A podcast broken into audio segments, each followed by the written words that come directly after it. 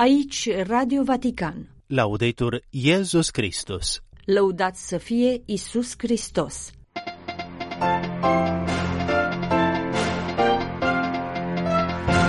Rugăciunea nu este o fugă din fața obligațiilor, ci un ajutor pentru binele pe care îl avem de făcut, mesajul Papei transmis luni pe platforma X.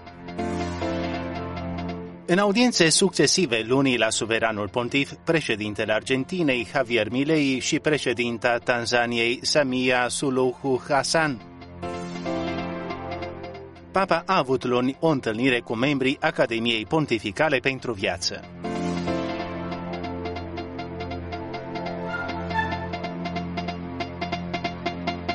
Bun găsit, stimați ascultători, vă spun preot Adrian Dancă și din redacție Anca Martinașciu-Limondi la emisiunea de luni doisprezece februarie două mii douăzeci și patru.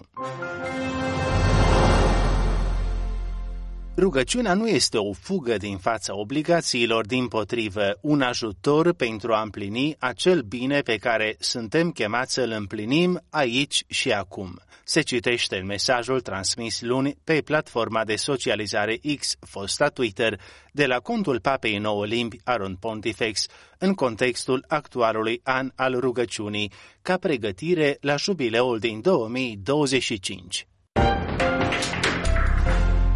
Sfântul Părinte l-a primit luni în audiență în Palatul Apostolic din Cetatea Vaticanului pe președintele Republicii Argentina, domnul Javier Gerardo Milei, care a avut apoi o întâlnire cu cardinalul secretar de stat Pietro Parolin, însoțit de arhiepiscopul Paul Richard Gallagher, secretar pentru relațiile cu statele și organizațiile internaționale. Tot luni, Papa Francisc a primit-o în audiență pe președinta Republicii Unite Tanzania, doamna Samia Suluhu Hassan, care ulterior s-a întâlnit cu cardinalul Pietro Parolin, secretar de stat, însoțit de arhiepiscopul Paul Richard Gallagher, secretar pentru relațiile cu statele și organizațiile internaționale.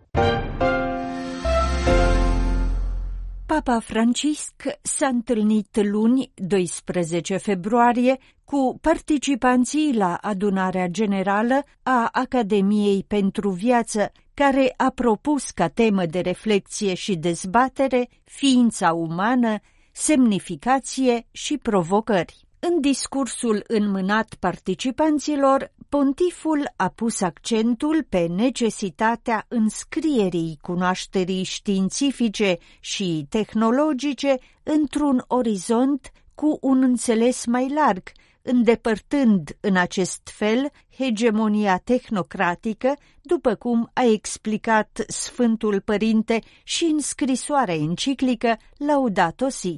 În reflecție, pontiful a atras atenția asupra logicii tehnologiei care a dus, de exemplu, la încercarea de a reproduce ființa umană, reliefând că o astfel de abordare implică reducerea ființei umane la un agregat de performanțe.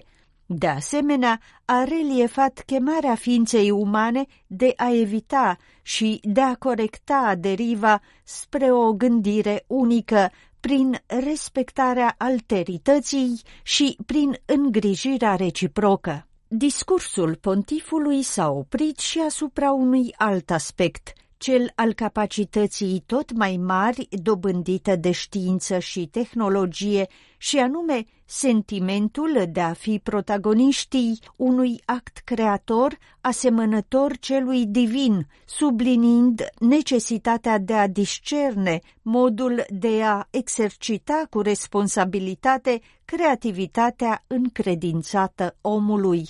Explicând că misiunea lor principală se situează la nivel antropologic și necesită dezvoltarea unei culturi care să integreze resursele științei și ale tehnologiei și care să fie totodată în măsură să recunoască și să promoveze umanul în specificitatea sa irepetabilă, pontiful a reliefat importanța de a explora această specificitate.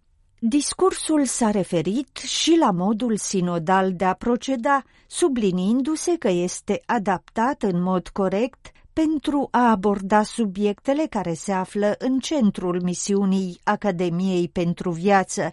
În text se subliniază că acesta este un stil de cercetare exigent pentru că presupune atenție și libertate de spirit, deschidere pentru a se aventura pe căi neexplorate și necunoscute, eliberându-se totodată de orice tentație sterilă de a da înapoi. Pentru cei care se angajează într-o reînnoire serioasă și evanghelică a gândirii, este indispensabil să pună sub semnul întrebării chiar și opiniile dobândite și presupunerile care au fost examinate în mod critic. De asemenea, textul pune în lumină importanța unei atitudini deschise și responsabile, docilă față de Duhul Sfânt. Continuăm cu alte mențiuni din agenda pontificală. Papa Francisc l-a primit luni pe prefectul Departamentului pentru Doctrina Credinței, cardinalul Victor Manuel Fernandez. În fine, succesorului Petru i-a primit luni, în audiență comună, pe episcopii regiunii italiene Liguria, cu ocazia vizitei lor ad limina apostolorum. Cu ocazia primei comemorări în Biserica Catolică a celor douăzeci și unu de martiri copți din Libia, a căror includere în martirologiul roman a fost anunțată de Papa Francisc în două mii douăzeci și trei, Departamentul pentru promovarea unității creștinilor organizează joi cincisprezece februarie la ora șaptesprezece în Bazilica Sfântul Petru din Cetatea Vaticanului o rugăciune ecumenică prezidată de cardinalul Kurt Koch, președinte al departamentului amintit, cu participarea unui cor al Bisericii Copte. Rugăciunea ecumenică va fi urmată de proiecția documentarului Cei douăzeci și unu, Puterea Credinței la Filmoteca Vaticanului. Filmul, cu o durată de aproximativ cincizeci de minute, a fost realizat sub patronajul patriarhului Tawadros al doilea al Bisericii Ortodoxe Copte, în satul natal din Egipt al celor douăzeci și unu de martiri, uciși în Libia pe cincisprezece februarie două mii cincisprezece. Mai avem timp pentru o ultimă știre. Radio Vatican a împlinit luni vârsta de nouăzeci și trei de ani. Era ora Romei șaisprezece și patruzeci și nouă de minute a zilei de doisprezece februarie o mie nouă sute treizeci și unu, când Papa Pius al unsprezecelea-lea, de venerată amintire, a transmis în direct primul mesaj de la Radio Vatican. După introducerea sobră, dar solemnă, rostită în italiană de nimeni altul decât Guglielmo Marconi, de la cărui naștere se împlinesc anul acesta o sută cincizeci de ani, vocea papei cu mesajul în limba latină Quiercano Dei a străbătut pentru prima dată atmosfera întregii planete. Era un început care, după nouăzeci și trei de ani, continuă să trezească fiori, emoție și speranță. Christus vincit, Christus regnat, Christus imperat. Încheiem aici, stimați ascultători, emisiunea noastră de luni, nu înainte de câteva mențiuni din calendarul liturgic. Marți treisprezece februarie, în calendarul bizantin român, la fel ca în cel roman sau latin, Sfântul Martinian Pusnic. Citim în Evanghelia după Sfântul Marcu. În acel timp, discipolii uitaseră să ia pâine și nu aveau cu ei în barcă decât o pâine. Iisus i-a avertizat: vedeți și păziți-vă de aluatul farizeilor și de aluatul lui Irod. Iar ei discutau între ei că nu au pâine. El, cunoscând aceasta, le-a spus: când am frânt cinci pâini pentru cinci mii, câte coșuri pline cu bucăți ați adunat? I-au spus: douăsprezece. Și cele șapte pâini pentru cei patru mii, câte coșuri pline cu bucăți ați adunat? Ei au spus: șapte. Iar el le-a zis: încă nu înțelegeți? Radio Vatican, Laudetur Iesus Christus.